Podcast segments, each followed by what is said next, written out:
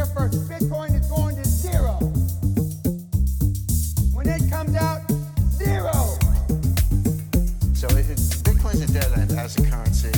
Um, the speculative you know, bubbles were off the top. It's been down to two hundred dollars. Good expert analysis now. Jordan Belfort calls Bitcoin a fraud.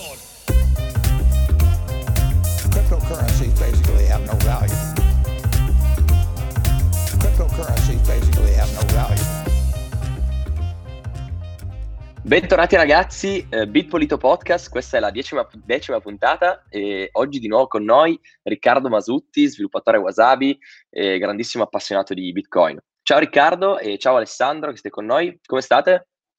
Ciao a tutti, io bene, grazie mille, grazie mille per l'invito. Eh, è stato molto bello partecipare alla scorsa puntata, spero che anche oggi insomma, ci sia molto contenuto di qualità, anzi ne sono convinto. Assolutamente. Eh, ciao a tutti, io sono Ale e sono contento finalmente di poter avere questa chiacchierata con Riccardo. Ottimo, allora oggi siamo qui per parlare la, della community da un trilione di dollari, come l'abbiamo definita, perché da poco è stato to- toccato l'all time high, la capitalizzazione di Bitcoin è arrivata a un trilione di dollari, ma noi non siamo qui a parlare di eh, strumenti finanziari, della parte finanziaria di Bitcoin, del prezzo, non ci interessa nulla, noi siamo qui a parlare di tecnologia, quindi andiamo subito al nocciolo della questione, oggi siamo qui per parlarvi della community degli sviluppatori di Bitcoin come mh, si è formata, eh, come allo stato dell'arte, chi sono effettivamente gli attori che scrivono questo fantastico protocollo che è il protocollo Bitcoin. Allora, partiamo dal, dalle basi proprio. Eh, Bitcoin è un protocollo open source. Cosa vuol dire un protocollo open source? Allora, il software, eh, dato che questo, questo, programma, questo podcast, chiamiamolo come vogliamo, è rivolto a tutte le tipologie di utenti, quindi sia agli esperti informatici che non, cerchiamo di dare una visione più a 360 gradi e approfondiamo appunto che cos'è un software open source rispetto a un software proprietario. Allora, un software proprietario, prima di tutto, cos'è un software? un software possiamo, potremmo definirlo a, a grandi linee come una sequenza di istruzioni, no? Questa sequenza di istruzioni si traduce proprio in codice, in delle parole scritte su un un foglio di testo, diciamo. E quindi queste parole possono essere o aperte, quindi open, oppure chiuse, quindi proprietarie di, qualcune, di qualcuno. Immaginatevi che un'azienda scriva un programma, un software proprietario, come potrebbe essere Word o Excel per Microsoft, per esempio. Adesso non vorrei che fosse open source anche quello, correggetemi, ma non credo. Ehm, allora scrive questo codice e lo vende, vende il suo, il suo, software a qualcuno e non dice a nessuno come, qual è questa sequenza di istruzioni. Un software open source invece è un software dove io pubblico direttamente tutto il codice, eh, codice sorgente del mio programma e faccio in modo che chiunque possa prenderlo e usarlo per quello che vuole. L'esempio classico è eh, la, la, differenza tra Windows e, e, Linux, per esempio, no? come... Ehm, eh, come software appunto, uno proprietario, quindi non aperto, e l'altro Linux eh, aperto, quindi chiunque può prendere il proprio il codice di Linux di base, modificarlo e farne una versione sua, è il motivo per cui per esempio esistono molte versioni di Linux. Ma ora, eh, se vogliamo andare un po' più nello specifico, open source, come funziona lo sviluppo di un software eh, open source e qual è la differenza rispetto a quello classico per cui c'è un'azienda che assume un team di sviluppatori, li mette lì dice noi dobbiamo raggiungere questo obiettivo, per cui eh, dobbiamo risolvere questi problemi e scri- scrivere questi tipi di funzioni, eccetera, eccetera. Come funziona invece nello, nello specifico lo sviluppo di un, di un software open source? Riccardo, tu sicuramente fai darci qualche informazione in più. Vorrei però eh, parlare appunto che con open source si intende eh, sia il modello di distribuzione che di sviluppo di un software. Um, quindi molte volte eh, il termine open source potrebbe, con il termine open source si potrebbe indicare un progetto a cui contribuiscono tante, per, tante persone, un progetto trasparente, eh, un progetto appunto eh, in cui chiunque può proporre modifiche, accettare modifiche o togliere altre cose, eh, però allo stesso tempo con open source si intende come questo software viene distribuito e a questo proposito appunto c'è tutto il, proble- il problema, la problematica eh, appunto di, del, delle licenze eh, dei codici sorgente di un'opera. Quindi come vado a distribuire questo programma, eh, cosa possono farci gli utenti con questo codice ed ecco che in questo caso si hanno due eh, termini, definizioni diverse di open source. Generalmente le due combaciano perché i, i progetti open source come Bitcoin appunto eh, vengono distribuiti gratuitamente e non sono protetti da copyright e contemporaneamente permettono un, uh, uno sviluppo open source, quindi basato su uh, il fatto che chiunque può contribuire al codice stesso. Non solo al codice, perché molte volte questi progetti eh, cercano anche di rendere open source tutto il resto, quindi la traduzione, eh, la grafica, il design, eh, insomma, quindi la documentazione, anche quindi ecco che mh, chiunque nei progetti open source può contribuire, dare una mano eh, con le proprie capacità, eh, quindi a prescindere che siate programmatori, grafici, eh, marketers eh, o traduttori, potete contribuire appunto a migliorare il software stesso.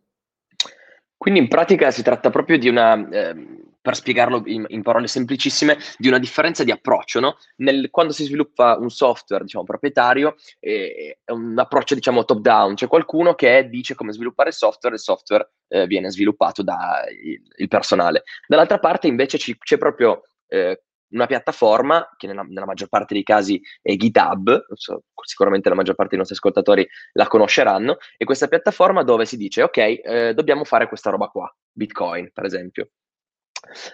C'è questa parte di, come dicevi, questa parte di design, questa parte eh, di software, eccetera, eccetera, di marketing, t- tutto quello che vogliamo, e chiunque può fare una proposta, no? una volta che si è fatta una proposta, gli altri la correggono e, co- e una proposta eh, viene poi accettata in base al, eh, alle specifiche. È così che avviene, o, o magari se riesci a, a, spiegare un po' meglio come avviene tutta la procedura da un punto di vista proprio pratico, no? Eh, Beh, su GitHub, per esempio. Eh, dipende comunque da progetto a progetto. Capiamo bene che in un, un progetto come Bitcoin, che è estremamente decentralizzato, eh, qualsiasi modifica cioè, prima che una modifica venga eh, testata, eh, discussa e introdotta nel software, ci passano anche anni. Eh, non a caso, se andate a vedere sulla repository di GitHub di Bitcoin, troverete delle pull request di sette anni fa, probabilmente. Adesso non vorrei scherzare, ma comunque c'è, sono cose molto, molto vecchie. Eh, mentre magari in, in progetti meno diciamo, popolati, quindi meno decentralizzati e con un, una sorta di gerarchia, ecco che il tutto è molto più veloce. Uh, Ovviamente ci deve essere sempre eh, un team, eh, un'entità o delle persone che accettano o meno delle modifiche, però comunque il sistema di review e di, pro- e di contributo eh, di codice o altre cose è eh, aperto a tutti. Quindi dipende da progetto a progetto. Eh, nel caso di Bitcoin, eh, di Bitcoin Core, di cui troviamo appunto le repository su, repository su GitHub, Certo, chiunque può contribuire, chiunque può eh, effettuare delle revisioni, ma ci sono sempre dei proprietari della repository di GitHub, quindi c'è sempre un minimo di controllo. Eh, qual è il problema principale? Che eh, queste persone, essendo comunque persone vere e proprie, sono attaccabili, sono comunque un punto di attacco. Eh, in, nel caso di Bitcoin, per evitare che ci sia un solo punto di attacco, eh, non a caso eh, la maggior parte dei, dei, maintainer della repository si trovano magari in posizioni diverse nel mondo, in stati diversi, eh, parlano lingue diverse, insomma eh, anche i developer stessi sono decentralizzati.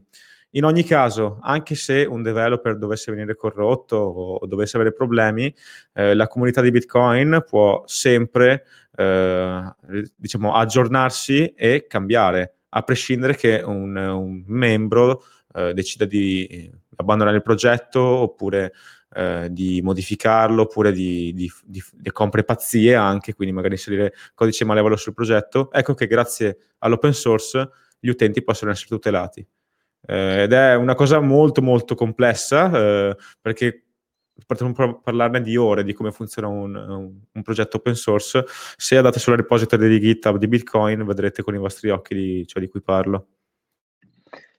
Ecco, ma eh, perché questo è, è, molto interessante quello che hai detto, perché diciamo sappiamo tutti che Bitcoin è nato da questo Satoshi Nakamoto, che è uno pseudonimo, di una persona che nessuno, o di una persona di un team che non sappiamo tuttora eh, chi effettivamente sia, ha pubblicato questo white paper nel fine 2008, poi il 3 gennaio 2009 è partito il protocollo Bitcoin, hanno iniziato a far girare, poi da lì ovviamente i primi sviluppatori si sono messi a debuggarlo e, ed è partito tutto il treno, no? Però dicevi che ci sono comunque dei, eh, degli sviluppatori ancora oggi, che immagino che molti probabilmente saranno, eh, con, dammi conferma tu, quelli che, che sono partiti, diciamo, eh, che mantengono ehm, comunque devono approvare tutte le varie, le varie proposte, comunque mantengono in piedi la, la, rete e che sono quindi dei punti d'attacco. Ma ecco, ma allora punti d'attacco a che livello? Nel senso, se uno andasse, li trovasse tutti, non so quanti sono, non penso che siano centinaia di migliaia, neanche decine, neanche migliaia, probabilmente saranno qualche decina di persone. Se questi andassero, a, fossero minacciati tutti assieme, mh, mm, cioè, qual è la panoramica dei rischi di, di, di attacco effettivamente su queste persone? Beh, ipotizziamo ad esempio che eh, il maintainer principale di una repository venga attaccato e eh, venga intimato di inserire del codice malevolo su Bitcoin, su, quindi sul codice sorgente di Bitcoin. A prescindere che, eh, appunto, chi ha poteri sulle repository di GitHub può effettuare delle modifiche, cosiddetti commit, eh, molte volte senza passare i review degli altri. Ma in ogni caso, eh, essendo in questo caso Bitcoin trasparente su GitHub e chiunque può vedere cosa sta succedendo, nel caso eh, altre persone vedessero che il maintainer o altre figure importanti eh, nella community di developer appunto voglia inserire, non so, del codice malevolo, ecco che sarebbe molto semplice eh, evitare questo tipo di attacco creando una nuova fork o comunque escludendo questa persona dal team. Quindi mh, è importante avere un minimo eh, di controllo su queste cose, è sbagliato eh, dare fiducia, eh, però è importante pure, appunto avere trasparenza, quindi don't trust, verify, eh, tutti gli sviluppatori verificano cosa succede nel repository, mh, chiunque, anche voi in questo momento potete vedere eh, gli ultimi comment, le ultime modifiche, eh, gli issues, le pull request e vedere cosa, mh, cosa sta accadendo a livello di codice. Siccome Bitcoin è un progetto molto complesso, molto importante, che comunque sfrutta molte dipendenze, eh, è importantissimo basarsi su questo concetto di open source, perché basterebbe un minimo bug, una minima vulnerabilità per mettere a serio rischio e pericolo i fondi degli utenti, perché comunque ricordiamoci che si tratta di finanze, eh, quindi è importante che il, che il, codice funzioni, che sia esente da bug. L'open source aiuta, eh, non è comunque la soluzione, Ehm, però aiuta moltissimo, perché appunto la trasparenza è molto meglio della fiducia. Certo, ma leggevo che, mh, ovviamente tu dicevi l'open source è fantastico, però mh, non basta. Molto spesso, cioè, ovviamente parliamo di sviluppatori che sviluppano la maggior parte dei casi gratuitamente, lo fanno eh, per interesse personale o per qualche altro motivo, ma nella maggior parte dei casi gratuitamente. Leggevo che all'inizio c'era la Bitcoin Foundation che appunto raccoglieva fondi per pagare gli sviluppatori. Adesso ci sono i Lightning Lab e, e varie, altre, varie altre fondazioni eh, che raccolgono soldi e pagano gli sviluppatori. Ehm, ecco, in questo senso, come si è evoluto il network degli sviluppatori dagli inizi, quindi dalla mailing list del buon Satoshi eh, fino a, ai tempi nostri, quindi con tutte queste varie fondazioni, BlockRock, eh, se si chiama così non mi ricordo, comunque Blockstream, scusa, non BlockRock, quello è un fondo un'altra roba, eh, eccetera. Come, come si è evoluta un po' la rete? Ma eh, penso che inizialmente sia stato un passaparola, no? Eh, era comunque tra pochi hobbisti, diciamo, gente che era molto molto inserita nel contesto eh, e pian piano eh, a macchia d'olio ha toccato tante altre persone. Quindi eh, la cosa interessante è che eh, Bitcoin colpisce tantissime persone, ogni giorno eh, nuove persone conoscono Bitcoin, studiano Bitcoin, capiscono cos'è Bitcoin e magari scoprono di poter contribuire in qualche modo. Eh, quindi è stato semplicemente un effetto network eh, che a catena ha coinvolto tantissimi sviluppatori nel mondo, a partire appunto da Satoshi Nakamoto, passando per Alfin e, e tanti altri, eh, fino ad arrivare appunto ad oggi dove esistono migliaia di contributors eh, sparsi in tutto il mondo, decine di migliaia che contribuiscono al codice e, e altrettante centinaia di migliaia che, che contribuiscono al codice o documentazione o altri progetti eh, terzi a Bitcoin, ma che seguono comunque il mercato di Bitcoin. Quindi pensiamo a, non so, tutti i wallet come Electrum o Wasabi, pensiamo ai libri come Master in Bitcoin ehm, o programmi in Bitcoin, quindi ci sono tantissimi progetti che vanno oltre al mero stesso codice, eh, software e protocollo di Bitcoin, ma vanno a toccare anche altre cose. Quindi è un, un effetto network, direi. Certo, Però la, più la solo meglio Bitcoin, è. Sì, es- esatto, cioè anche questo è bello, no? Non- la decentralizzazione è, è vera e propria non solo quando tocca il numero di nodi di Bitcoin, ma anche il numero di, di developer che ci lavorano. Quindi più developer ci sono, più Bitcoin eh, viene migliorato nel tempo, più veloce è effettuare test review e, e più è sicuro, perché ci sono sempre meno punti d'attacco. Quindi ci- qua ci sta una bella call to action per tutti gli informatici all'ascolto e non solo, eh, ripetiamo eh, che non, non è solo roba per sviluppatori che scrivono codice, ma anche review su scrivere appunto documentazione o il design, ogni cosa è importante per un progetto open source, quindi mh, una bella call to action per tutti i nostri ascoltatori che vogliono contribuire alla, alla rete Bitcoin è apritevi la, la repo GitHub e mettetevi a smanettare.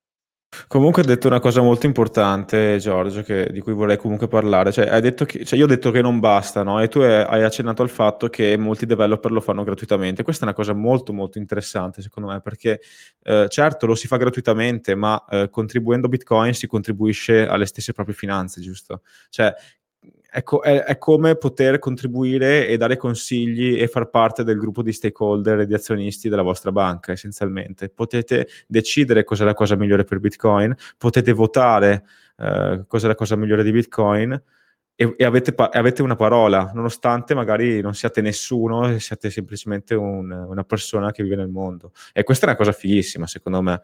E non avete neanche bisogno di dire chi siete, soprattutto. Es- esatto, esatto. Esatto, e sì. anche il concetto, il concetto di pseudonimato e pseudonimia, eh, ogni volta faccio confusione eh, su Bitcoin è importante, no? Perché voi potreste decidere di contribuire sotto pseudonimo mantenendo la vostra privacy o potreste decidere di contribuire con il vostro nome e cognome perché magari eh, potrebbe garantirvi maggiore esposizione, potrebbe eh, comunque garantirvi un, eh, un, un qualcosa da inserire in curriculum, potrei dire. Ehm, quindi sono anche esperienze. Secondo me, eh, un- cioè, avere come esperienza eh, un progetto un lavoro che eh, è basato sul- sull'open source è una cosa bella, insomma, soprattutto per gli informatici. Ehm, però, a prescindere che siate informatici o meno, voi potete contribuire a un sacco di cose. Se siete dei marketers, potete contribuire nel marketing, se siete degli traduttori, nelle traduzioni, siete dei grafici nella grafica. Quindi è, questo, è questa la cosa bella. A prescindere da chi siete, eh, di che età siete, di che sesso siate, eccetera, potete dare una mano e migliorare i vostri progetti preferiti. Avrei una domanda io da farti, Riccardo, eh, perché soprattutto recentemente abbiamo visto come grandi istituzioni finanziarie o comunque grandi attori del mercato ora hanno iniziato a considerare Bitcoin come un asset eh, più o meno importante. Non per ultimo Tesla che ha comprato, se non sbaglio, 1,5 miliardi di dollari in Bitcoin. E quindi a me viene come domanda, eh, può essere questo un punto debole per una comunità open source? Nel senso, gli interessi di questi grossi colossi privati potranno in qualche modo influenzare lo sviluppo di Bitcoin? No, assolutamente no, è, è vero l'esatto contrario. Bitcoin esiste ed è resiliente perché ha degli incentivi economici dietro. L'unico motivo per cui Bitcoin ha funzionato è perché i miner ricevono dei nuovi Bitcoin e generano valore e guadagnano. La stessa cosa vale per chi acquista Bitcoin. Bitcoin forte è resiliente e non può morire perché ci sono degli interessi economici. Chiunque, se ha interessi economici, è portato a migliorare un qualcosa. Su Bitcoin, se tu cerchi di attaccare Bitcoin, fai una brutta fine. Eh, abbiamo visto tutti i fork e hard fork che sono venuti in passato, abbiamo visto Sì. aziende che hanno cercato di attaccare Bitcoin che fine hanno fatto, abbiamo visto aziende che sono diventate obsolete dopo alcune loro uscite. Non voglio far nomi, ma vi consiglio di dare un'occhiata alla storia dei BTC Pay Server. Quindi, eh, insomma, purtroppo se tu vai contro Bitcoin, Bitcoin ti va contro 10 volte tanto. Sì, perfetto, grazie mille della risposta. Comunque, vediamo ovviamente, rimaniamo sempre ottimisti. Io sono molto, molto ottimista della comunità open source dietro Bitcoin. Come non esserlo? La storia ci darà ragione. No, vabbè, a parte, a parte questo excursus, ehm, entriamo un po' nello specifico invece di come funziona proprio lo sviluppo di Bitcoin. Quindi già in altre puntate abbiamo accennato a che cos'è un BIP, quindi di un Bitcoin Improvement Proposal, ognuno può fare una proposta, eh, hard fork, soft fork. Facciamo un po' di ordine magari attraverso questi concetti, eh, Riccardo, e spieghiamo un po' come avviene tutto il, il processo di, di, sviluppo vero e proprio e di aggiornamento del protocollo. Bene, beh, partiamo innanzitutto che siamo umani, eh, quindi discutiamo moltissimo. Um, io pa- dico siamo perché adesso fingo di parlare facente parte di una comunità open source. Quindi cosa faccio? Mi incontro su dei canali specifici eh, di cui discuto di un certo tema con altre persone come me. Eh, quindi ci sono tante chat relative a Bitcoin, eh, tanti forum, eh, tanti gruppi. Da là si discute, si cerca di capire insomma come si potrebbe migliorare Bitcoin eh, e dopo si segue un, uno standard che è appunto il BIP, che non è altro che l'acronimo di Bitcoin Improvement Proposal, quindi, proposal, quindi eh, poniamo caso che voi vogliate contribuire, migliorare una, un qualcosa o aggiungere eh, una nuova funzionalità Bitcoin, quindi proporre un qualcosa di nuovo, ecco che potete proporlo attraverso eh, un BIP, quindi eh, dire alla comunità eh, questo è, è, un BIP che eh, va a migliorare questa cosa qua, questo è il codice, eh, cosa ne pensate? Da là si avvia un, una fase di review del codice che può durare mesi, ma anche anni. Eh, poi si, si, avvia una fase di test eh, in, in, locale oppure in, in, testnet e poi si è appunto, appunti, app, appunto eh, pronti ad entrare in mainnet, eh, quindi si propone un aggiornamento, eh, i nodi decidono o meno di seguire queste, questo nuovo uh, software, perché effettivamente di un, un nuovo so- software si tratta, perché è migliorato, contiene qualcosa di nuovo, ed ecco che eh, eh, il consenso globale stabilisce cosa è Bitcoin. Quindi eh, questa è la cosa bella di Bitcoin. Bitcoin è un po' quello che voi volete che sia. Uh, se voi non siete d'accordo su una cosa, potete discuterne, potete dire che a voi non va bene, potete fare un fork, potete modificare e eh, dire la vostra. Bitcoin eh, cos'è? È, eh, per semplificare, la catena più lunga, la catena con più hash power, eh, il, il, progetto più grande, il progetto più capitalizzato, eh, quello con più developer. Quindi è un qualcosa che comprende molte, molte variabili, però essenzialmente di, di questo si tratta.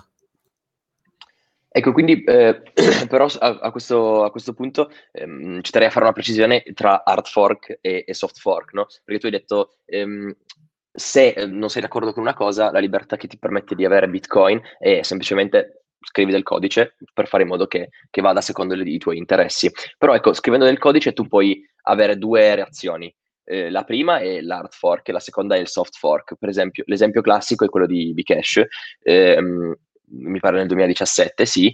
Ehm, non mi ricordo come si chiama, eh, Craig Wright, quello di, di Bcash? No, sì. Sì, poi ci, sì, sì. Beh, comunque ci sono tante entità dietro. Ok, e comunque ehm, diciamo una parte della community ha detto per me eh, Bitcoin non è scalabile perché non riusciamo a fare più di sette transazioni al secondo. Va bene, quindi cosa hanno fatto? Hanno detto aumentiamo la dimensione del blocco. Ovviamente, saggiamente, grossa parte della community ha detto sì, però se di- uh, aumentiamo la dimensione del blocco poi non diventa eh, sufficientemente decentralizzabile perché la blockchain si diventa troppo grande e va bene. Quindi lì era una scelta molto importante per il protocollo, perché era una scelta su uno dei fondamenti del protocollo, cioè la dimensione del blocco. E quindi si è avuto un hard fork, quindi catena, una catena da una parte e una catena dall'altra. Immaginatevi proprio eh, una catena di blocchi, a un certo punto da un blocco sono partiti due blocchi diversi. Uno è Bcash, è diventato la catena di Bcash e l'altra è, continua a essere quella di, di Bitcoin Core. Mentre invece la, il soft fork è quello che per esempio è stato Segwit o quello che sarà Taproot per esempio, in cui per esempio Segwit adesso non so quanti anni siano che è stato eh, introdotto, però mi pare che abbia raggiunto una percentuale di adozione del 60-70%. Quindi vuol dire che nonostante nonostante tutto, dopo tot anni, alcuni eh, nodi eh, continuano a funzionare anche senza quel tipo di aggiornamento. E quindi questo vuol dire che il protocollo base rimane lo stesso, tu hai delle features in più, semplicemente, e puoi scegliere se adottarle o no. Quindi da una parte diventa, se vuoi cambiare il protocollo base, gli aspetti base, allora ti fai una tua catena e sono cazzi tuoi, tra virgolette, e vedi di farla andare avanti tu. Se vuoi stare sulla nostra catena, puoi aggiungere delle features e poi noi, altri attori che tengono in piedi questa catena, decidiamo se uh, adottarla o no. E questo è il caso di, di Segwit, giusto? Sì, beh, ci terrei comunque a precisare che eh, ci sono due tipi di fork, eh, a prescindere che siano hard fork o fork. Innanzitutto la fork in sé eh, che, che, è chiamata anche accidental fork, eh, si verifica quando due blocchi, o tre o quattro o cinque, eh, condividono la stessa altezza del blocco, ma hanno, diciamo, eh, dividono anche la blockchain stessa in, in, parti diverse. E questo può accadere, anzi accade spessissimo. Eh, essendo, essendo Bitcoin molto molto distribuito, può accadere che cioè, accadono fork. Eh, si, si, succede eh, quando due minatori, ad esempio, trovano un blocco nello stesso istante, ecco che può, può accadere un fork, per esempio. Mentre l'hard fork eh, o soft fork è un discorso che è legato più alla serie di regole dei nodi. Quindi, per esempio, eh, nell'hard fork i nodi non aggiornati, eh, appunto con Segwit, non possono convalidare i, blo- i nodi eh, aggiornati da Segwit. Quindi avere un hard fork. Mentre nel caso di un soft fork è un, un discorso temporaneo ehm, e succe- accade quando uh, due no- eh, sono, sono, argomenti molto complessi, ma eh, è sempre un discorso di nodi non aggiornati che eh, non seguono delle regole de- e dei set dei nuovi nodi, nodi aggiornati. E sono comunque cose molto rare. Eh, gli hard fork eh, avvengono quando c'è una modifica molto molto importante eh, che va a coinvolgere tantissime entità e creano molte meno problematiche di un soft fork. Però sono veramente discorsi molto complessi tecnici, vi consiglio di darci un'occhiata. Uh, ma ripeto, cercate di, di, dif- di, differenziare sempre le fork normali che avvengono moltissimo uh, dalle software fork, dalle, dagli, dai soft fork e dagli hard fork, perché sono comunque cose molto molto diverse. Certo, sì, bisogna sicuramente approfondire un po' il discorso, magari poi ci facciamo una puntata assolutamente dedicata solo a quello. Forse l'avevamo già accennato in una puntata vecchia, però eh, effettivamente c'è da approfondire assolutamente il discorso perché ammetto la mia eh, ignoranza, la conosco in maniera eh, un, po', un, po', superficiale, diciamo. Quindi sicuramente può essere una buona occasione per noi per approfondire un po' il discorso e magari produrre anche della documentazione che può essere utile, sia in formato podcast che magari con un articolo, che può essere utile per i nostri ascoltatori o comunque per chiunque voglia approfondire un po' il discorso. Immagino che ci sia già svariata letteratura su queste, su queste cose, però magari non, non in italiano, non eh, particolarmente fruibile, quindi ci sta assolutamente fare una puntata dove approfondiamo un po' eh, il discorso. Ma allora, parlando di... di sviluppo, scusami Giorgio, prima sì? che cambiamo argomento, sempre però aggiungendo qualche due cose al, al concetto di, meglio, alla storia degli hard fork, se ci discostiamo dal mondo Bitcoin e andiamo a guardare ad esempio Ethereum, a me vengono in mente due momenti particolari di hard fork. Il primo quando hanno forcato Ethereum per fare Ethereum Classic, e il secondo che sta avvenendo, avverrà, non si sa mai, per il famoso Ethereum 2.0, nel senso che spesso gli hard fork sono anche delle scelte pianificate o a causa di un evento importante, come nel caso di Ethereum Classic, quando c'è stato, eh, se non sbaglio, un furto di una grande quantità di, di Ethereum, quindi hanno deciso di forcare eh, Ethereum per ritornare al passato, oppure nel caso di aggiornamenti programmati, quando si deve cambiare e stravolgere completamente la blockchain. Per esempio Ethereum passerà con Ethereum 2 da una proof of work a una proof of stake, quindi andando a stravolgere completamente tutto l'intero algoritmo. Quindi sono anche argomenti degli, degli aggiornamenti spesso pianificati, però come diceva giustamente Riccardo, che ne sa più di noi, sono, sono molto rari. Sì, poi sicuramente eh, Riccardo non commenta, secondo me, da, da massimalista, giustamente. No, sta, in realtà stavo pensando che ho fatto un po' una cappellata parlando di fork, che ho confuso comunque un po' di cose, ma... Ehm, ma sì, piuttosto eh, facciamo una puntata poi specifica e ne parliamo bene, solo per super nerd eh, interessati e scendiamo un po' più nel tecnico. Sai, sai, la difficoltà è comunque cercare di semplificare eh, argomenti che molte volte sono complessi e in poche parole esatto. è, è, molto facile scivolare su, su, su, alcune cose che potrebbero essere interpretate in diversi modi. Essenzialmente eh, i fork avvengono sempre, i soft fork sono fork leggeri, gli hard fork sono fork pesanti molto più rari, alcuni coinvolgono i nodi, alcuni coinvolgono l'altezza dei blocchi. Ecco, così possiamo semplificarla bene. ok, comunque tanto il nostro motto è sempre don't trust, verify, quindi non fidatevi neanche di noi, quello che diciamo, andate comunque a leggervi, read the fucking manual, come si suol dire, leggetevi i manuali e, e, e studiate per voi, per voi stessi, ecco. E, ma allora, dove, dove eravamo rimasti?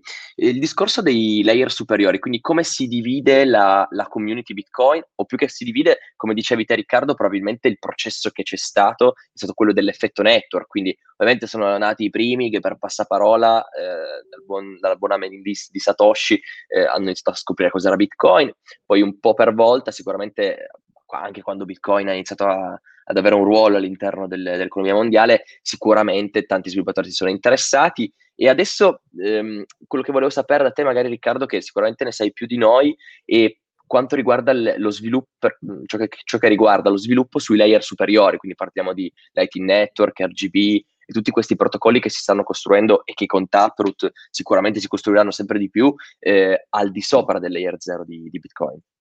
Beh, anche qua è un po' l- la visione che ha eh, un developer o un'altra persona circa cos'è Bitcoin. Se io ritengo che Bitcoin deve essere esclusivamente transazione on-chain, decido voglio migliorare, oppure se preferisco migliorare il discorso on-chain, vado a lavorare su quello.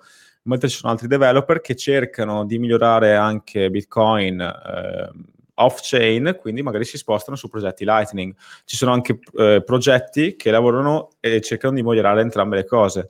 Pensiamo ad esempio a Blockstream, che è questa azienda qua, che sponsorizza il development di Bitcoin, pagando alcuni developer di Bitcoin a tempo pieno, e lavora sia ehm, off-chain, quindi cerca di migliorare Bitcoin a livello di protocollo, ma, ma lavora anche su, eh, scusate, on-chain, lavora anche su off-chain, quindi eh, su, in questo caso, C-Lightning, che è un, un'implementazione di Lightning Network eh, di Blockstream, eh, e contemporaneamente lavora anche su sidechain, quindi altri progetti che eh, non sono né eh, Bitcoin né Lightning Network. Quindi è un po' eh, questa è la bellezza, tu hai la libertà totale di scegliere su cosa vuoi lavorare. Puoi lavorare anche su entrambi volendo. Ci sono tantissimi team di sviluppo diversi, ci sono tantissime implementazioni. Eh, su Lightning ci sono LND, C-Lightning, eh, Eclair, eh, tantissime. Um, Ovviamente hanno eh, delle belle grosse differenze eh, tra di loro perché in alcuni casi eh, dietro lo sviluppo c'è un'azienda che eh, paga ehm, i developer e eh, li, li, sponsorizza, se così, se così possiamo dire. Mentre in altri casi, come su LND, è un progetto totalmente eh, open source, decentralizzato, in cui non c'è una vera e propria azienda che paga. Certo, potrebbe fare delle donazioni developer, ma non così massiccia, cioè così in modo importante come con Blockstream. Però questa non è, un, non è una cosa, secondo me, sbagliata o una cosa negativa, anzi è una cosa molto importante.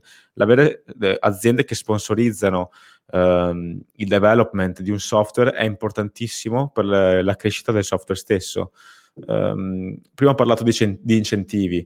Se io lavoro su qualcosa che amo e eh, ricevo pure un, un, incentivo anche un piccolo guadagno che potrebbe essere veramente po- molto piccolo, ecco che sono portato a lavorarci molto di più e migliorarlo molto di più. Quindi avere un'azienda che sponsorizza development di Bitcoin è importante. Non a caso adesso stanno nascendo tantissime no profit, eh, moltissime aziende come Square eh, stanno eh, donando eh, grosse quantità di denaro eh, a developer di Bitcoin, a grafici di Bitcoin, a marketers di Bitcoin. Quindi è bello vedere tutto ciò. Anche su Wasabi, ad esempio, ehm, per parlare di un software open source più piccolo rispetto a Bitcoin stesso. Wasabi è open source.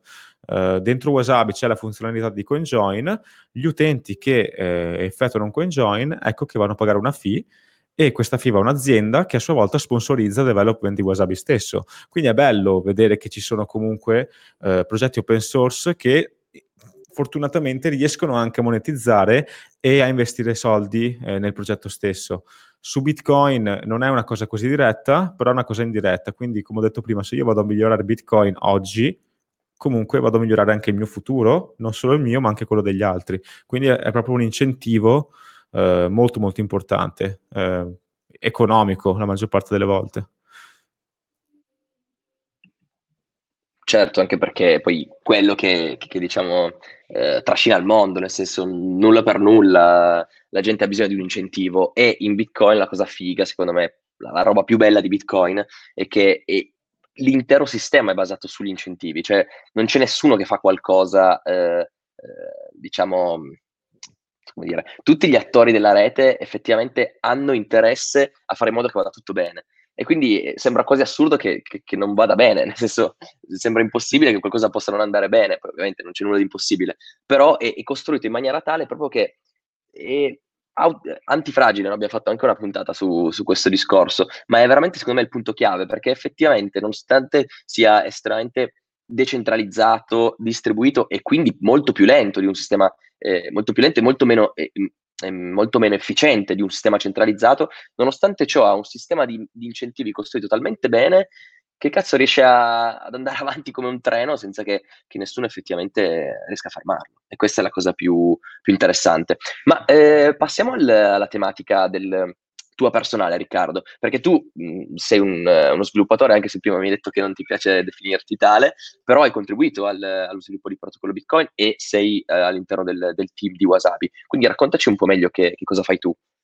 Ma eh, nel caso di Bitcoin eh, io ho iniziato eh, principalmente, essendo, venendo da un, dal mondo de, comunque de, dell'hacking vero e proprio, ho iniziato a eh, educare circa sicurezza e privacy su Bitcoin, quindi come eh, tenere i fondi al sicuro, come mettere al sicuro wallet, eccetera. Uh, poi pian piano uh, ho deciso, cavolo, ma vediamo cosa posso fare per contribuire a Bitcoin. Quindi uh, ho incominciato a tradurre ehm, progetti, ho tradotto, ho fatto delle traduzioni, eh, ho eh, contribuito alla traduzione di Master in Bitcoin, eh, che poi sono riuscito a, a, portare per la prima volta in formato cartaceo. Um, poi ho lavorato alla seconda edizione di Master in Bitcoin, ho cercato di migliorarla e anche quella l'ho, l'ho prodotta e l'ho messa in formato cartaceo e l'ho messa anche comunque gratuitamente sul, sul mio sito. Quindi ho iniziato principalmente a tradurre. Um, poi pian piano mi sono spostato sulla documentazione, ho cominciato a migliorare la documentazione, uh, proprio è lì che poi ho uh, cominciato il mio percorso con Wasabi. Uh, su Wasabi eh, sono passato dalla documentazione, adesso mi, comunque seguo il progetto molto più pienamente, insomma, nella sua... proprio pienamente in tutto. Eh, ma t- tutt'oggi comunque collaboro, cerco di migliorare un po' anche altri progetti che riguardano Bitcoin. Ho, ho effettuato alcune modifiche anche uh, sulla repository di Bitcoin stessa. Uh, ho effettuato alcune modifiche per C Lightning, all'ND, ho proposto miglioramenti. Um, sì, quindi cerco insomma di contribuire e dare il mio supporto a tutti i progetti che principalmente utilizzo perché di questo si tratta. Cioè, se io credo e ritengo di poter migliorare un qualcosa che utilizzo, voglio farlo e eh, nel concetto di open source ciò è possibile. E questa cosa comunque mi ha aperto comunque molte porte perché è bello, no? Eh, poter lavorare qualcosa di cui sei appassionato e allo stesso tempo conoscere persone come te che condividono la tua stessa passione. E questo comunque mi ha portato anche a creare delle amicizie vere e proprie con, eh, con molte persone che lavorano in questo mondo ed è veramente una cosa molto, be- molto, molto bella. Sì, credo anche molto stimolante, perché comunque è sempre una, una novità. Poi, ovvio che di questi tempi, quando tutti, anche la, la Shura Maria ti scrive, immagino, immagino ti scriverà eh, su WhatsApp per chiederti: Ah, ma ho visto Bitcoin, chissà cos'è.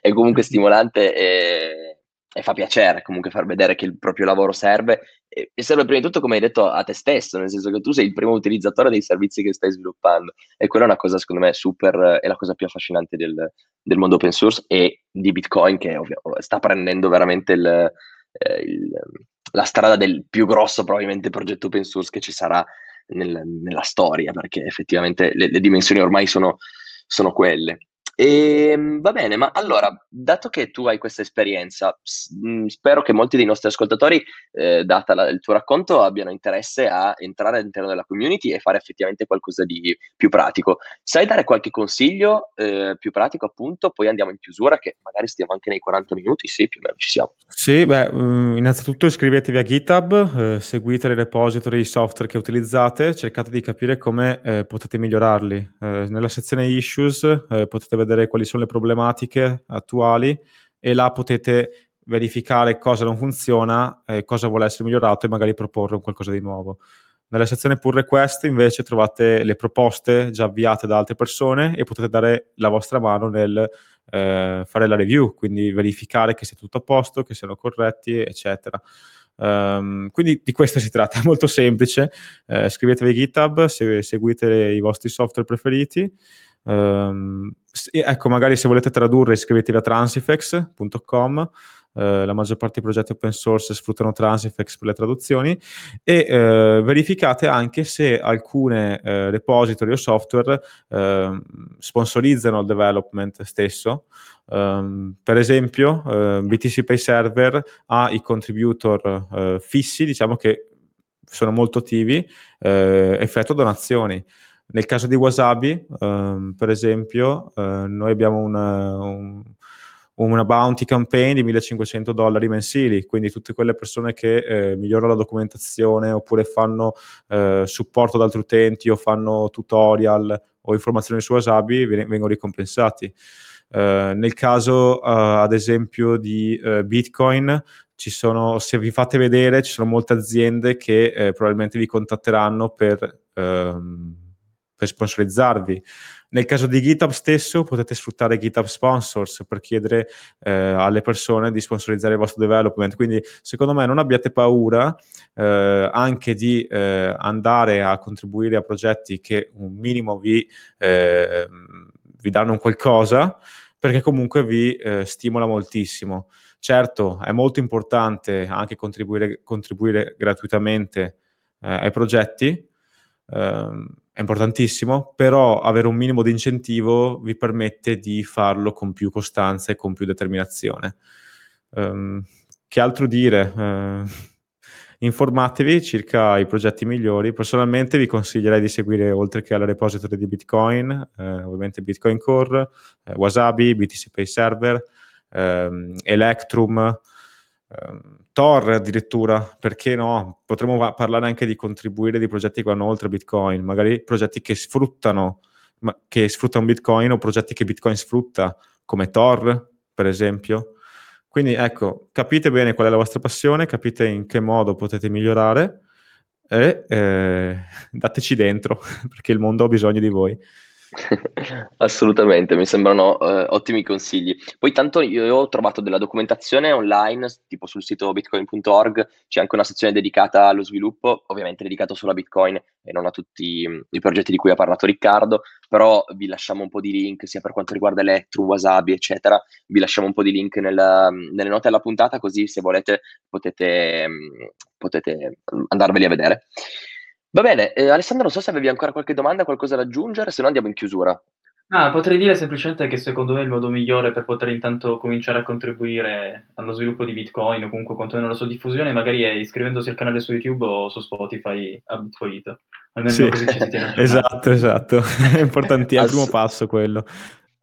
Assolutamente. E poi soprattutto se siete studenti del Politecnico o di, eh, dell'Università di Torino, eh, mandate una candidatura, iscrivetevi, eh, aprite il canale Telegram t.me slash bitpolito e da lì eh, richiedete di mm, accedere al gruppo dedicato al, al team di persone operative eh, di Bitpolito e vi troviamo sicuro qualcosa da fare che può contribuere al, al network. Ok, eh, volevo allora chiedere, andiamo... ma sì, avete anche vai. un indirizzo dove ricevete donazioni per caso, così si può sostenere il vostro lavoro? Eh, allora, non siamo ancora attrezzati per, per, ehm, accettare donazioni, più che altro c'è una- un problema un po' burocratico perché eh, dal Politecnico effettivamente noi possiamo accettare solo fondi, dal Politecnico stiamo risolvendo un po' la questione perché soprattutto ovviamente quando abbiamo parlato di accettare donazioni in Bitcoin al responsabile del Politecnico, cioè tipo guardate con gli occhi sbarrati tipo di cosa stai parlando, Eh, però stiamo cercando di aggiustare un po' la cosa, ma arriverà, arriverà sicuramente. Allora, allora farò una richiesta, visto che Bitpolito è un progetto decentralizzato e punta a essere open source, vero? Dobbiamo chiedere a tutti gli studenti eh, che studiano eh, fiscalità di aiutarci e di capire come risolvere questa cosa.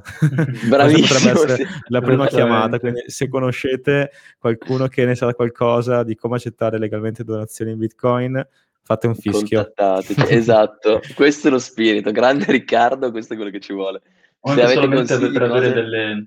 Scusa, per avere anche solamente se avete idee per come poter presentare, tra virgolette, argomentazioni più consistenti, perché ovviamente, banalmente, Bitcoin lo dobbiamo interpretare come un asset, come una valuta, dal punto di vista delle donazioni, e la situazione è complessa, ecco. Ma se avete eh, qualsiasi tipo di consiglio, qualsiasi tipo di contributo vogliate dare a Bitcoin, a Bitpolito, a eh, tutti i progetti che, che, considerate utili per voi e per gli altri, fatelo perché è un gesto bellissimo per voi e per il mondo intero, soprattutto per quelli che verranno dopo di voi. Vai, ho, andiamo in chiusura. Ho sì, un'ultima vai. idea, se volete contribuire seriamente a Bitpolito e renderlo disponibile in tutte le lingue, in tutto il mondo, aiutateci a eh, tradurre magari eh, o anche a scrivere eh, e trascrivere quello che stiamo dicendo. Eh, c'è una cosa molto importante che vorrei dire che me ne sono reso conto solo negli ultimi mesi L'unica cosa che manca a Bitcoin per essere globale è che sia accessibile anche a utenti non vedenti o che hanno magari disabilità fisica o altro. Quindi anche il certo. fatto che, che magari se, se, volete aiutarci a, a, educare su Bitcoin, potreste aiutarci anche a trascrivere quello che stiamo dicendo, renderlo anche fruibile in forma scritta. Non dimentichiamoci comunque che siamo fortunati, però Bitcoin vuole essere un qualcosa che non ha confini, non, a cui non frega niente dell'età, delle condizioni fisiche o del sesso. Quindi è importante pensare anche agli altri in questo caso, secondo me. Grazie. Assolutamente sì, assolutamente sì, e soprattutto se, dato che eh, la comunità dei, eh, degli ipovedenti è mm, una comunità che eh, comunque utilizza il denaro come tutti gli altri, e può essere sicuramente uno, uno strumento, probabilmente qualcosa esiste già, non lo so, bisognerebbe informarsi meglio, però effettivamente potrebbe essere assolutamente una cosa di valore eh, che potremmo lasciare eh, alla comunità. Sì, nel caso di poter trascrivere permetterebbe anche a quelli che, che non sentono di, di imparare. Esatto. Eh, capisci? Se, dobbiamo pensare veramente come, secondo me, rendere fruibile questo contenuto di cui stiamo parlando per tutti. Uh, quindi dai, scriveteci una mail, scriveteci un commento e diteci come possiamo migliorare. eh, contribuite devo al nostro controllare, devo controllare in realtà, sì. però su YouTube, se non sbaglio, i video sono già trascritti in italiano e forse abbiamo la traduzione, anche se soltanto quella automatica in inglese, automatica. penso anche nelle altre lingue. È già un passo. Quindi qualcosina stiamo provando a fare pure noi nel piccolo. Ottimo, comunque la call to action rimane, chiunque voglia darci qualsiasi tipo di aiuto, siamo qua per questo, noi lo facciamo prima di, primi ah, primi di tutti, eh, no profit a scopo puramente, ehm, eh, diciamo, non so, perché siamo appassionati di questa tecnologia e ci crediamo veramente. Quindi se ci credete anche voi, aiutateci o iniziate già a parlarne con i vostri genitori o col vostro vicino di casa, può già essere un, un grande passo. Vai, allora andiamo in chiusura. Io Riccardo ti ringrazio tantissimo per la tua disponibilità, eh, spero che ci potrai essere ancora per un'altra puntata e saluto tutti i nostri ascoltatori, vi ringrazio moltissimo per averci ascoltati e alla prossima puntata. Ciao! Ciao, grazie ancora Riccardo. Ciao, ciao, ciao a voi, grazie mille.